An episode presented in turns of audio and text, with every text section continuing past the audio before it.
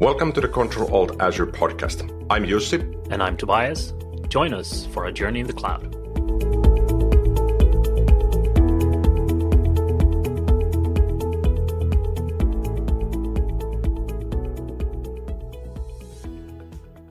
Hey there, and welcome back to another episode of Control-Alt-Azure. My name is Tobias Zimmergren, and I'm here again with Jussi Roine. What's up? Hey, Tobias. Uh, a quick update. I am still building the house. I think I've mentioned that perhaps a few times um, that we got we got the bright idea that let's build a house. And, and when I say let's build a house, in essence, I mean, let's design a house with the help of an architect. And then let's find a contractor who actually builds the house and we, we pay the bills. So groundwork and the foundation, the base foundation is now done. That took about a month, but we, before that, we spent six months on paperwork. And we are now laying the actual bricks. And again, when I say we, I mean somebody is on my plot of land. And I'm sitting at home in my home office watching with my remote camera set up.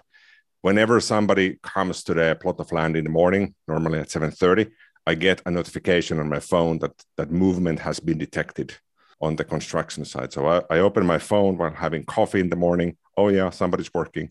Then I close my phone. So, so far, so good. And we are still about six, seven months away from actually moving in. But that's that's probably the thing where I I, I feel I spend about an hour each day sorting through the invoices, answering the emails and the questions and getting random phone calls about random stuff about the building process. But beyond that, it's progressing. And perhaps fifty-two episodes from now, I, I can happily announce it's done. So I understand that it does take some time. So on, on my end, so first of all, good luck with that. I hope it doesn't take that many episodes to get that done. So on, on my side, we moved into the house. And I think last time I, I mentioned a bit about the house and the construction, building the new home, home office. That looks like it's actually going to be done this week, tomorrow. So by the next time we record an episode, I will, I think, be in the new home office finally. So because right now the entire family needs to go into one of the bedrooms or into, uh, you know, the bathroom or or go out in the garden or something when I'm recording, which of course is not optimal and, and really not fair to anyone. So with the new home office, I can really go in and, and close the door.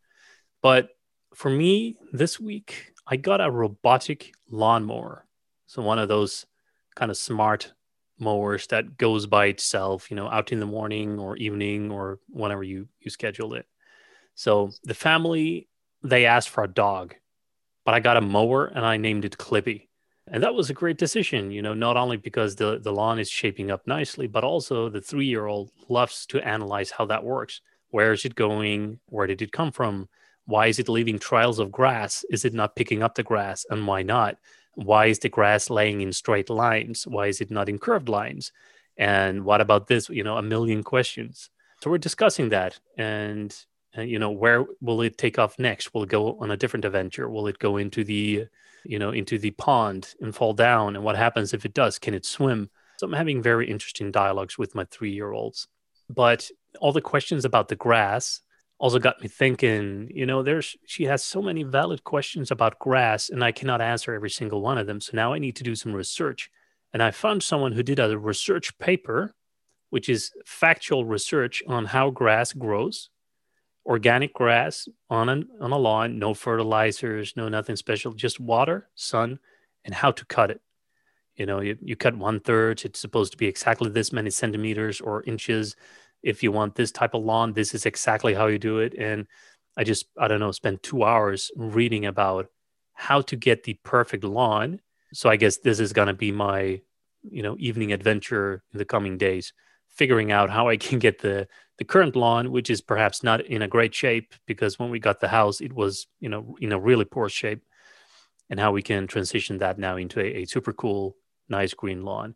So that's my, that's what I've been up to. Lawn studies. So two things here. Uh, we need a link to this paper because I need to have a look at that as well for next year. And the, the next next thing here is that my kids have been sort of semi-actively asking for a dog. And and while I, I probably, I'm not able to get a dog right now, and instead of getting this fancy robotic lawnmower, uh, when I was a kid, you probably had one too as well. When I was a kid uh, in the uh, eighties, we had this mechanical uh, push model of a lawnmower that you would push and it would have the blades that that that that go in circular motion. Yeah, the, the cylinder mower. Yes, exactly. So I will get one of those and hope it will be an educational adventure for the kids to actually learn what, what hard labor is all about. This is how I did it in my day. So now you're yes. going to have to suffer the same. Gotcha. All right. Yeah, I, I used that as well. So today, this is episode ninety-three, and it's about forgetting your passwords with passwordless. And I, I, I think we've sort of uh, thought about talking about passwordless for quite some time. And, and today, probably the stars aligned quite nicely. So passwords, I think we all love them, and we have a lot of them. Toby, how many passwords do you have? I'm glad you asked, because I just looked it up. I know where we're going to touch on this topic today, so I did take a peek into my password manager. I have seven hundred eleven unique passwords. So each and every one of them is a strong password, and they are unique. So I'm using a password manager, which is, they got this built-in function saying, oh, you have thirty-five passwords that are not strong enough, you know, according to industry standards or recommendations. And then I just went through all the sites and I replaced all the passwords. Now, every single password is super long, usually between sixty-four and two hundred characters, just randomly generated.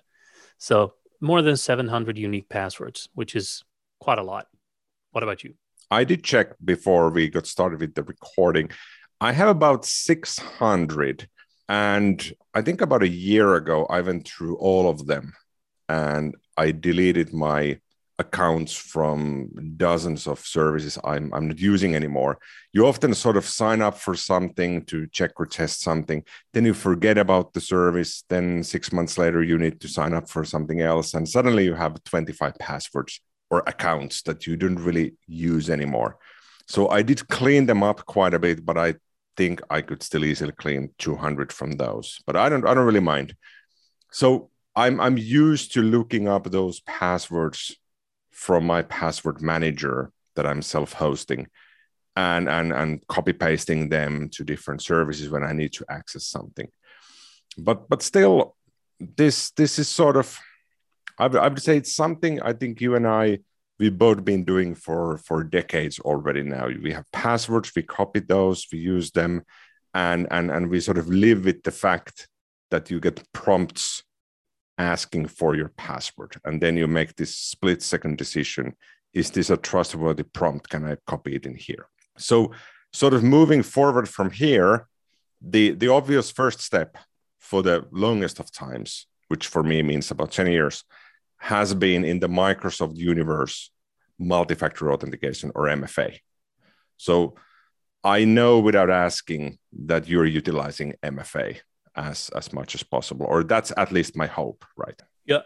So multi-factor or two factors, what, what a lot of people outside of the Microsoft space also mention two-factor. I did hear someone recently say three-factor because they had another layer on top. But yes, I definitely use that for every single service that offers it. And I actually, for some services I used that did not offer it, I requested that as a feature. Otherwise, we would not actually start using their service. And then um, uh, a couple of months later, they implemented that. Um, so it's clear that organizations and service providers, SaaS companies alike, everyone is starting to to get on the train and understand how important this is. Because, you know, when when a password goes wild in a password dump list or whatever, a single website gets hacked and your password flies with the wind. If you have multi-factor, they still cannot sign into your account. If you don't have that, they can sign into your account. Simple as that. So yes, I do use that everywhere. And and usually uh, most of the modern services that, that I utilize, especially for anything work-related, they they have M F A. And usually the, the second factor, the multi-factor authentication, that's through a mobile app a text message, perhaps an automated call to your phone, a PIN number, or some sort of a combination of these. Perhaps a text message where you get a PIN and then you type that PIN in to an authentication prompt. So usually you still need to type in your password, then you get prompted for this second factor of authentication. So I saw statistics from Twitter on this, I think about a week ago, that just two point three percent of all Twitter users have two-factor authentication enabled. I can't recall how many users Twitter has, but it's it's in the hundreds of millions, and just two point three percent of users have enabled two-factor, and all the rest, ninety-seven point seven percent of all Twitter users are are simply using a password.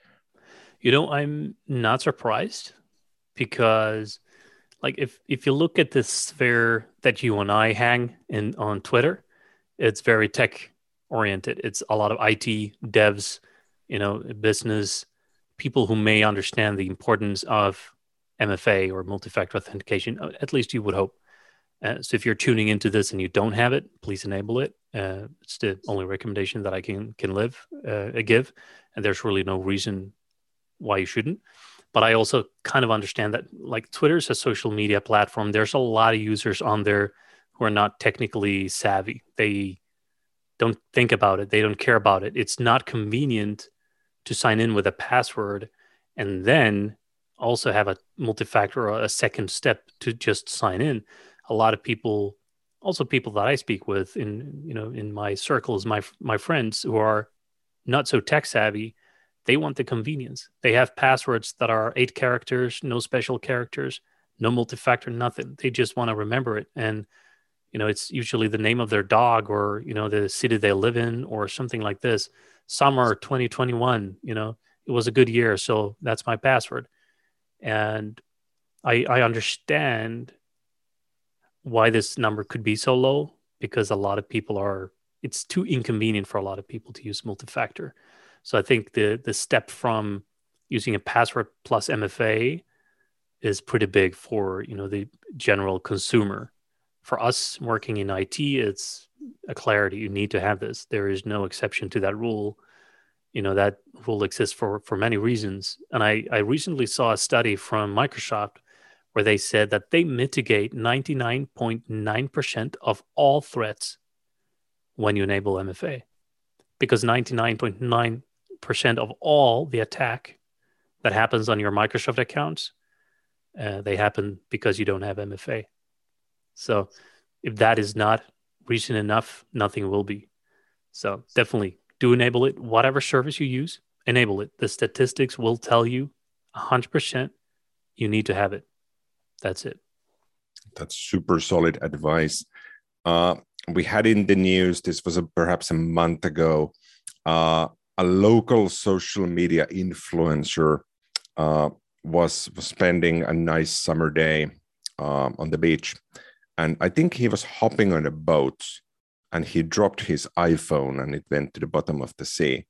And he panicked because he had thirty-seven thousand images on the phone with no backup, no synchronization or nothing. Nice. And I think that's the same for a lot of I T pros and techies. If you lose your phone, that's also the device that you use for to, to confirm these two-factor authentication prompts. But it's relatively easy to source a new phone and reconfigure that, but it's it's hassle. So on the Twitter statistics, two point three percent of the Twitter users have two-factor enabled. And from those users, eighty percent use S M S, a text message, for the two-factor. About thirty-one percent of those enabled users use an app, and just zero point five percent of the users use a physical security key, some sort of hardware token. So somebody listening on this goes, hold on, eighty percent use S M S, thirty-one percent use an app, zero point five percent use security key. That's more than one hundred percent. Yes, because you can have multiple accounts. And you can also have multiple uh, ways to do M F A. Sometimes you can have an S M S and an authenticator app, although the recommendation is never to use S M S, because an S M S, a phone number, can also be compromised. So it's always recommended to use um, an M F A app or a security key. So I, I use different authenticator apps depending on what type of M F A system I'm using. But back to the, the thing you mentioned, that if you lose your phone, uh, all the authenticator apps that I use today, they have a backup and restore option. So I can encrypt the entire catalog of M F A configurations and save that as a backup. And then if I lose my phone, what I need is my backup or recovery phrase so I can decrypt the backup. So if I then have my password, I can sign in and my recovery, then I can get all the M F A configurations just right back there. And I recently did that. It took me about five minutes, as opposed to in the past where I had to go to Service One, reconfigure, request password reset, request reset M F A, configure, here's my new, sign up with the authenticator app, validate, next service. And then I had twenty-five services to do that. Now I don't need to do that. So look also for authenticator apps that have the capability to do a backup so you can restore it and make sure that you actually know how that works. So you do make the backups. That is essential for, for that entire scenario. So you, you should never be afraid of losing your phone or like this, dropping it in the sea because you, you were having fun or whatever. Protect your data, protect your phones, protect your backups. Never be afraid of losing that. If it's encrypted and your phone is, you know, properly properly secured, you can throw it under a bus, doesn't matter. You should be still okay. We need to do an episode sometime in the future. How do you manage and, and treat your phone? Because I think there's so many useful things here that we could touch upon. But moving beyond M F A, we get to passwordless. And uh, Microsoft's Mark Rusinovich, he tweeted in June in twenty twenty-one that he only uses Windows Hello, the physical hardware keys, and the Microsoft Authenticator app for everything. He isn't typing any passwords anywhere. And I think he mentioned in the tweet that he doesn't even know the password. So I would imagine he probably has that stored somewhere, somewhere, but he doesn't need to go look it up. And that's mm-hmm. perhaps key for passwordless, that it's not about typing in your password and then doing something on top of that. It's typing in your email address and then doing a passwordless authentication, so, sort of skipping the password prompt in between. So um, you can determine your readiness. Um, and there's a passwordless wizard. I, I think, you, Toby, you've used this. I've seen it someplace, but I never had a chance to actually use it.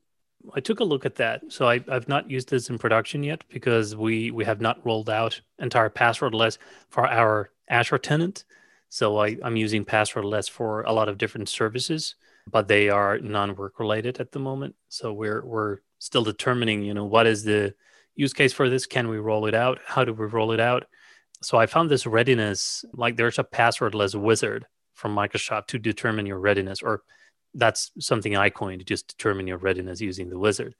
So I, I don't know if you Google for it, I think you can Google for password, Microsoft passwordless wizard, and then you will get it. And essentially you get a couple of questions. So first you select the type of passwordless you want for your organization, if you know that. So Windows Hello for business, security keys, or Microsoft Authenticator app, or all of them, right? You don't have to choose one or the other. You can have all three of those. Then you select your deployment scenarios. Are you going for cloud only, cloud and on-prem, which is hybrid, or on-prem only? Then you start enabling and configure, for example, Windows Hello for Business according to the recommendations, if you select that. If you selected the Microsoft Authenticator app, then you enable passwordless sign-in with the Microsoft Authenticator app.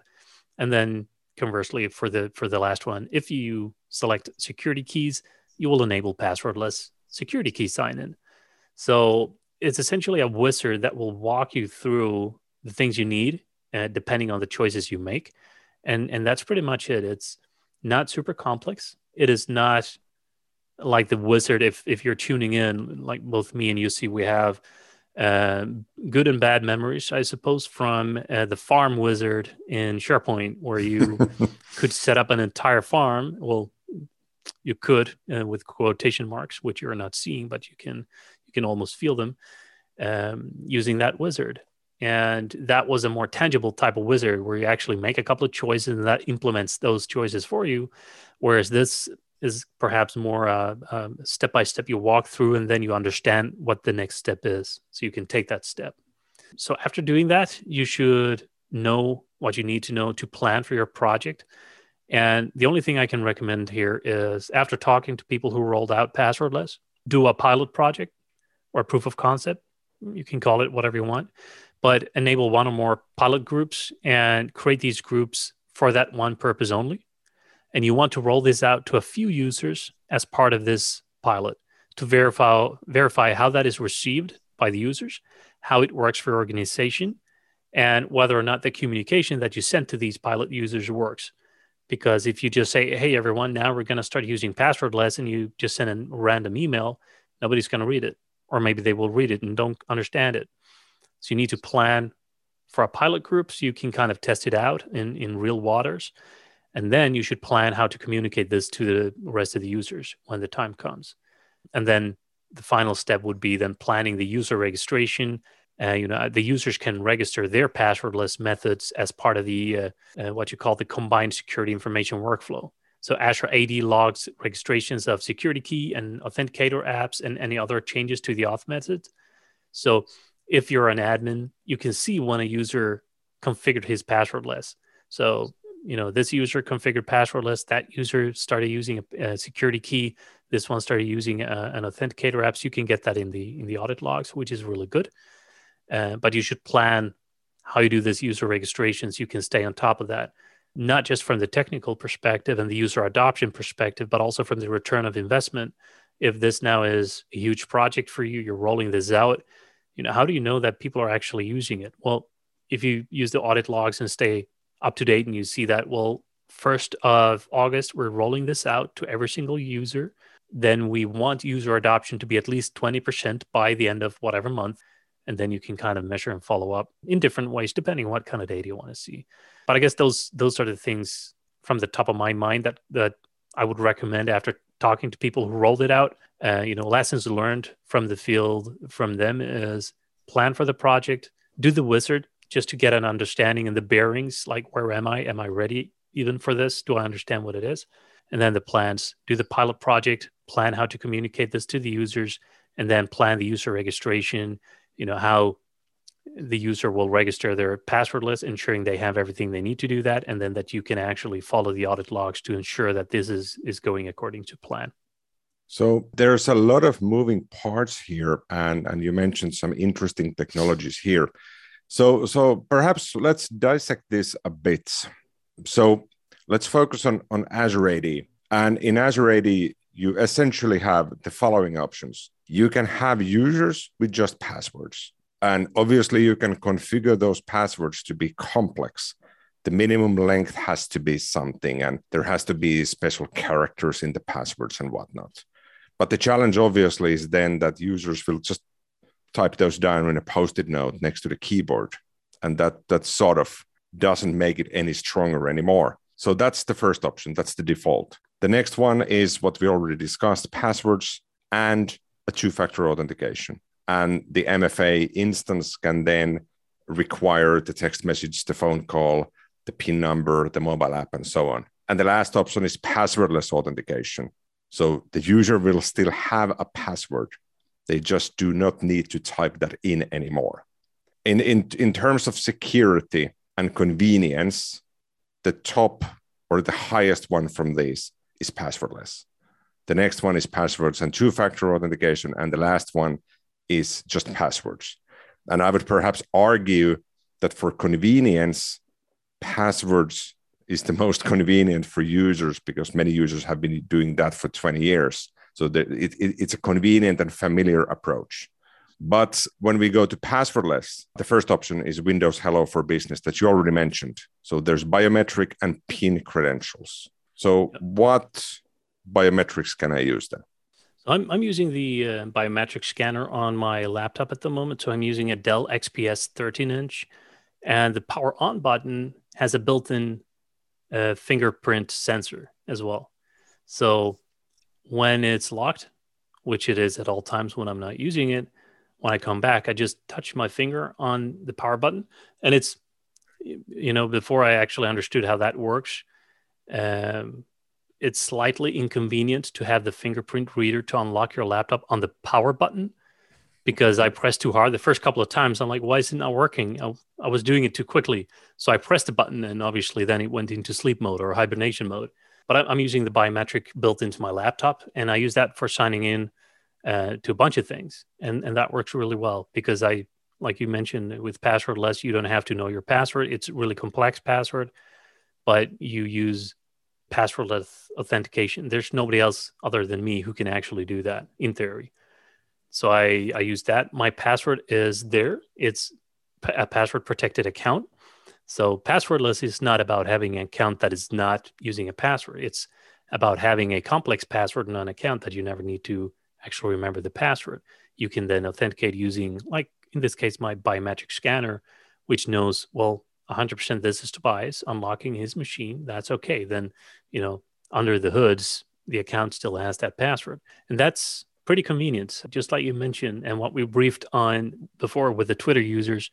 Now, imagine if passwordless would be a thing rolled out for Twitter if you use biometric scanners on your phone instead of a password.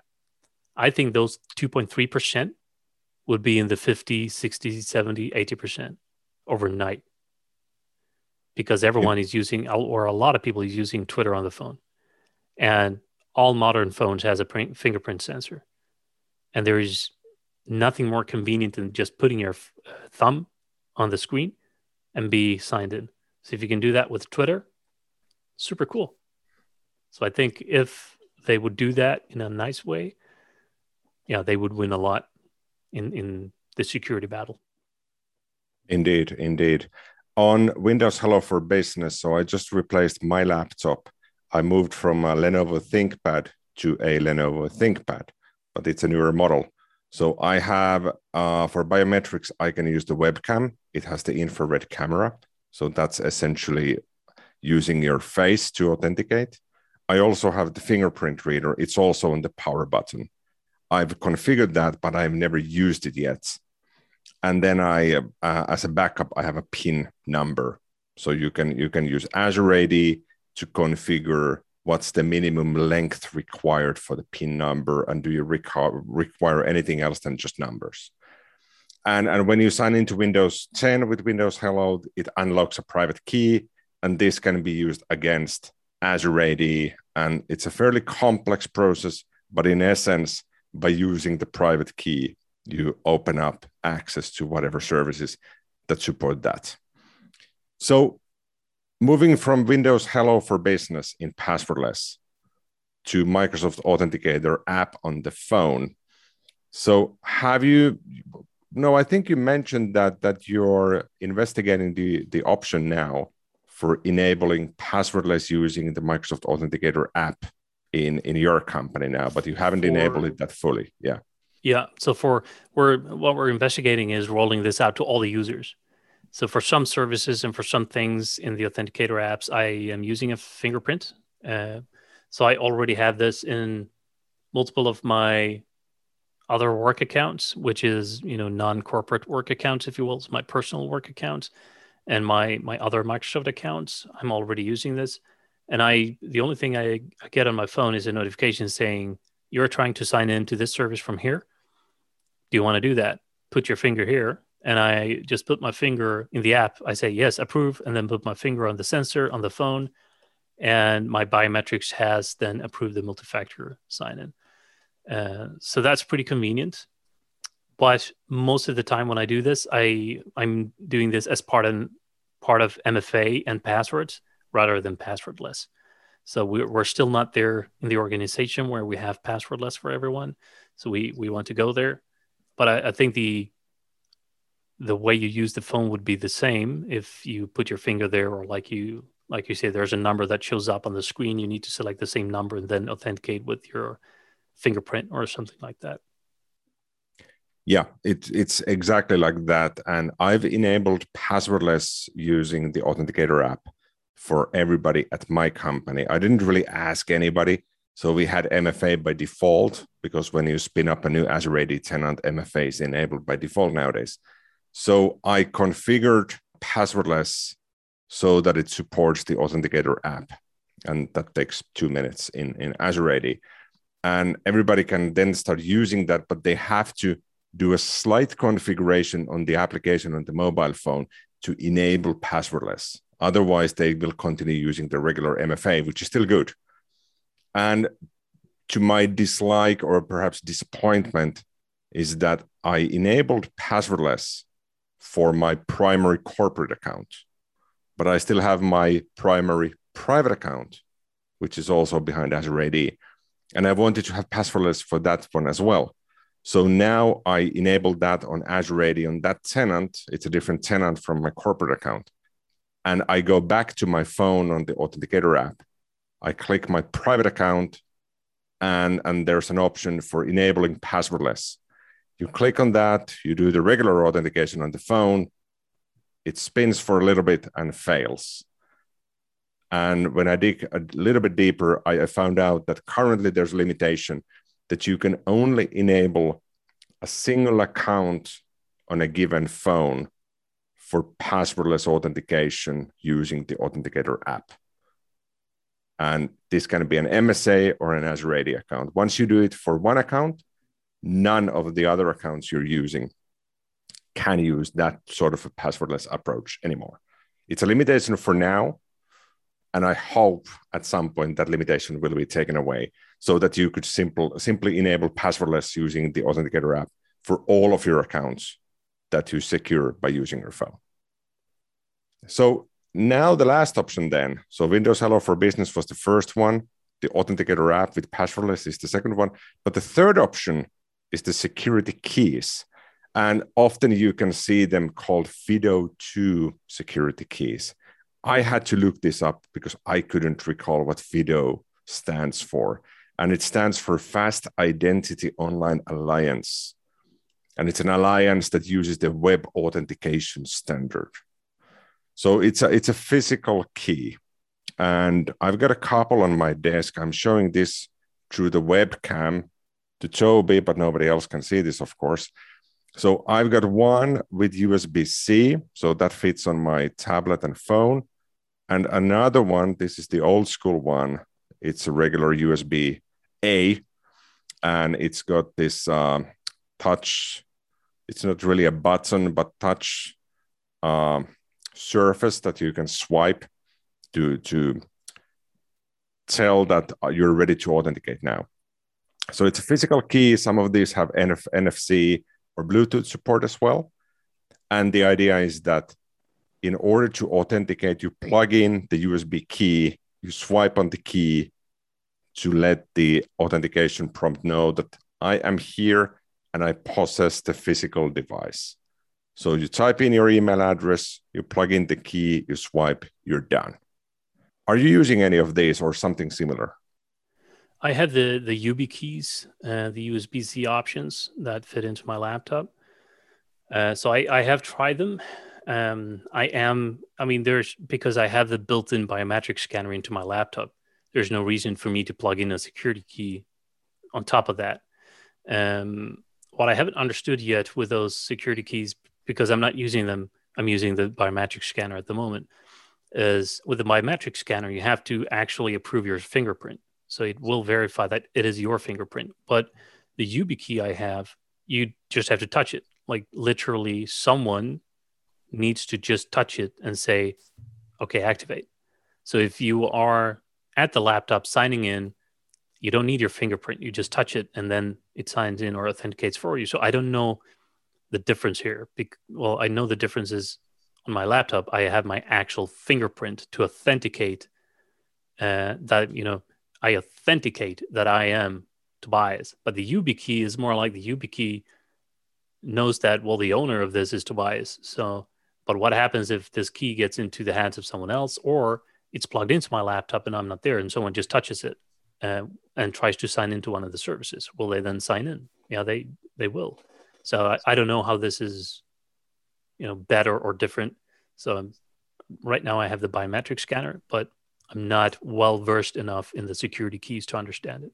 I, I can't claim I'm, I'm an expert on this, but one use case that I that I've sort of realized with the physical FIDO two security keys is that these are super cheap. So one costs you about ten euro, so about what twelve dollars, and in wholesale if you buy two hundred, it's obviously cheaper. So the idea is that you can hand this out to your employees, to your uh, vendors, your external consultants, and not all devices have a Windows Hello for Business capability. Often it requires a physical laptop with, with certain configurations and whatnot, but this only requires a U S B port, either on your phone or tablet or, or even a shared desktop or a kiosk. So it's optimal in the sense that you carry this with you, which makes this the second factor. And I... I assume here, and I, I perhaps read about this, but I've forgotten already. The idea is that since it has that part of your certificates in there, and when you unlock those, obviously you're in possession of the key. So if you lose the key, what you can do as a user, you can go to My Security Portal and remove the key, essentially um, voiding its existence, and then you can provision a new one. But admins cannot provision keys for users. So I cannot call an I T admin in a large company and say, hey, I need a new key. Obviously, they can send you a new physical key, but it's empty. You have to provision it for yourself. So that sort of is the challenge here.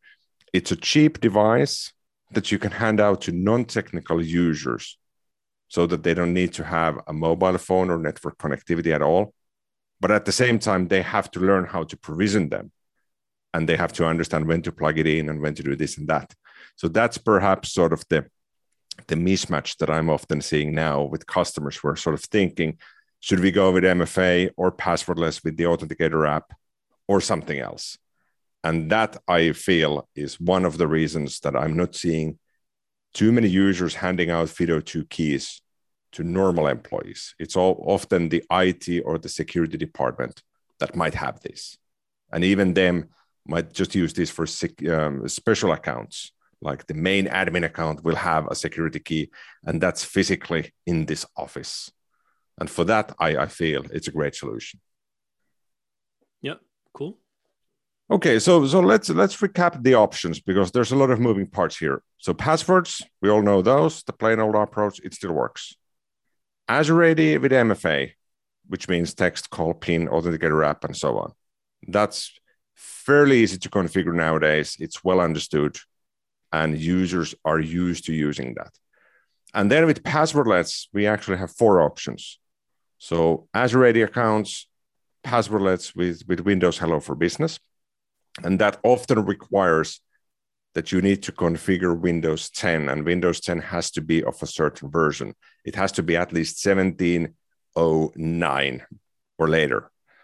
And then you often need to resort to having Intune or Endpoint Manager or some such configured as well.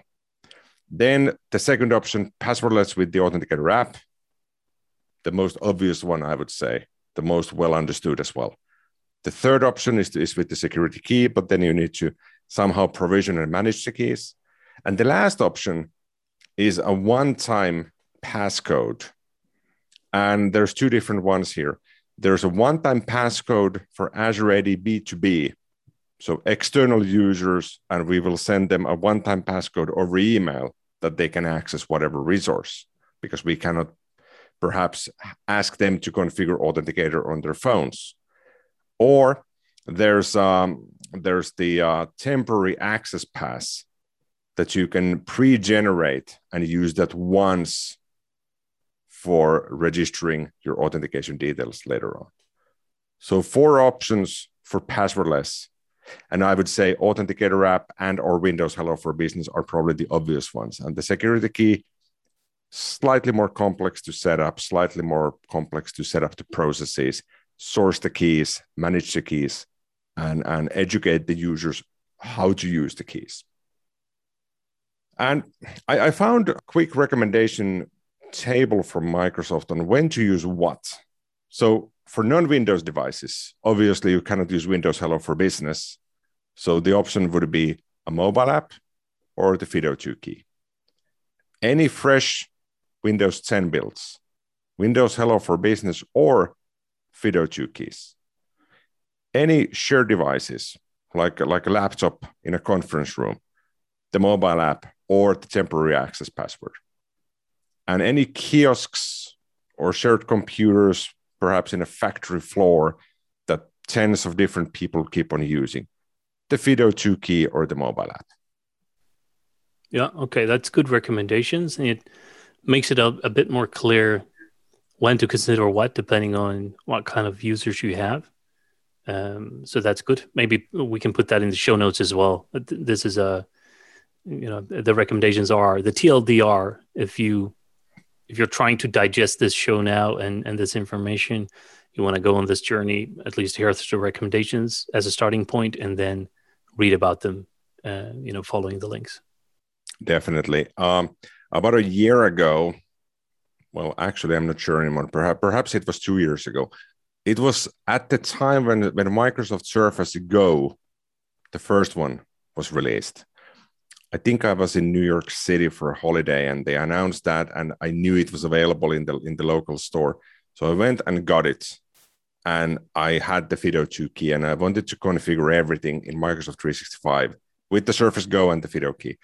So I did do a blog post. This was perhaps in twenty nineteen, late twenty nineteen, that I did the whole end-to-end configuration. So I will put the link for that too. It's still the same today, the configuration, but there's a lot of moving parts if you want to get the whole thing working.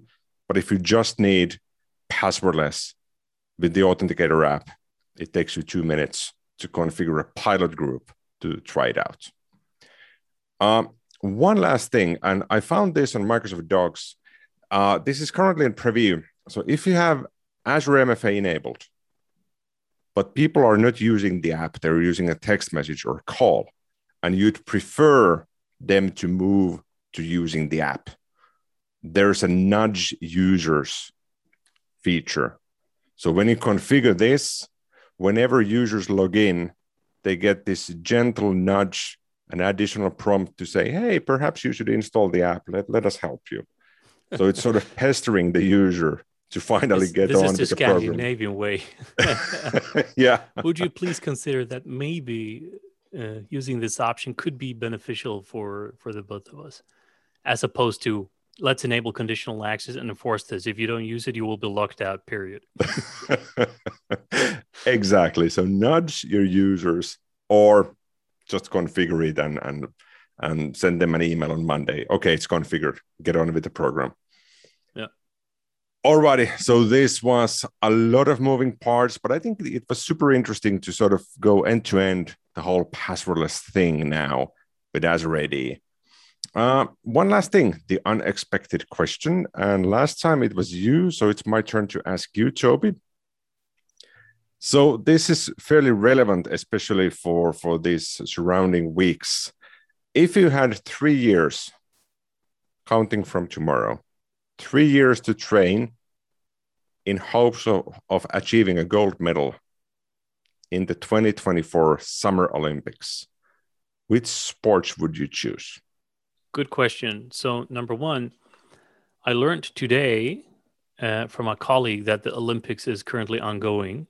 I didn't know that there was a Summer Olympics. I only knew that there was a Winter Olympics, which tells you a little bit, bit about how much I know about sports, which is not a lot. I have practiced a lot of sports in my life, a lot of martial arts, stuff like this, never followed sports. So I just learned today that the Olympics, Summer Olympics has been going on for a while. I also learned that there's something called Summer Olympics, which I had no idea about. So I don't know if this is part of the Summer or Winter Olympics or just Olympics in general, if there's such a thing. I don't know if there's a, just Olympics. I have no idea. But I, I do recall back in the day that they had judo. So I, I used to do judo for about ten years, you know, growing up. So it would be a, a really cool thing to get back to. So if I had three years to, you know, really focus on, on doing something, I would probably do that because number one, I did it for a decade. Uh, growing up. So I know a lot about it. I know the rules. I know how it works. Uh, I have the techniques. I- I'd like to think uh, still. And I, I think that is the thing that would quickest come to me. Then if if you have Olympics in golf, obviously I, I've played a lot of golf, so that would be, you know, one genre. But I don't know if golf is an Olympic sport in the summer or winter. Obviously not the winter one. I would say judo, and that that is my final answer. I would do judo, and there's a, a variety of reasons for that. And, you know, not just because I did it for ten years, but those three years warming up to the championships or the the Olympics would also give me great health benefits, because judo is all about the agility of of and, and the mobility of your body, using uh, you know the counterweight of your opponent, and it's not brute force. It's, you know, a very elegant type of martial arts where you don't punch, you don't kick. It's about, you know, a, a type of Japanese wrestling, if if you will.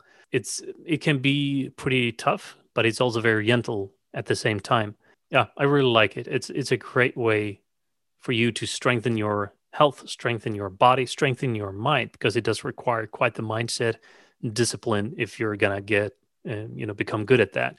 And obviously, aiming for the Olympics, if now that's what I'm gonna do, then I would require both discipline from myself, discipline from my family to support me in that, uh, but also, you know, obviously taking the time to uh, get my body back into the into the shape of uh, of of judo.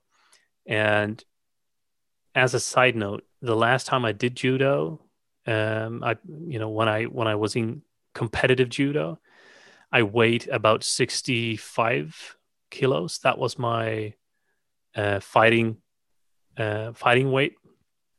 And then I went off to do studies for about a year. When I came back, I weighed eighty-nine. So I, I I went up twenty, twenty-five kilos, give or take, in in less than a year. And that was the end of my judo career, because when I came back, I tried to go in a championship, but everyone in that size, like, they were giants compared to me. You know, I, I didn't gain muscle. I gained pizzas and, and whatever as a student. So, uh, you know, that was the end of my judo days. But I would love to get back to that.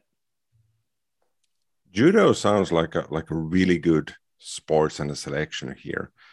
Uh, when I went out to find myself a fitness instructor, Uh, a couple of years ago, somebody I know asked me, Jussi, are you sure you're not searching for a fatness instructor or just a fitness one? But I, I I did end up with the fitness one. Uh, three years judo.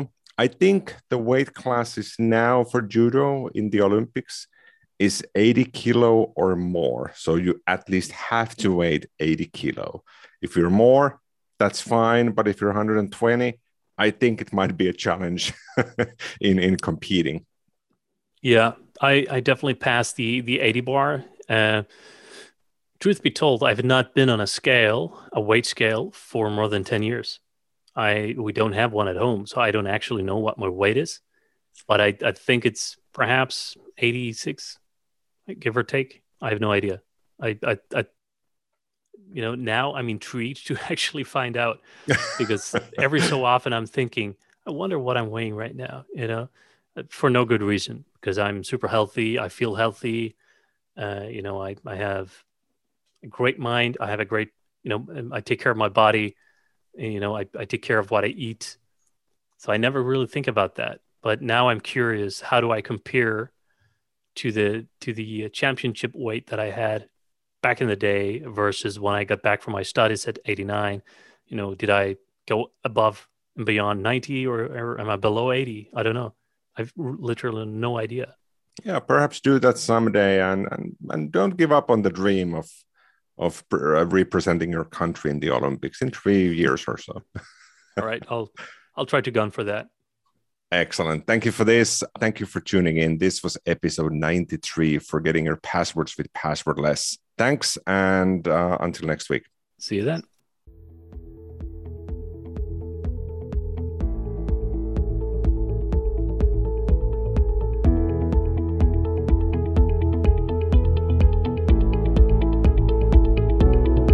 Thank you for tuning in to the Control-Alt-Azure podcast. Find out more and read the show notes on Control Alt Azure dot com. Stay tuned.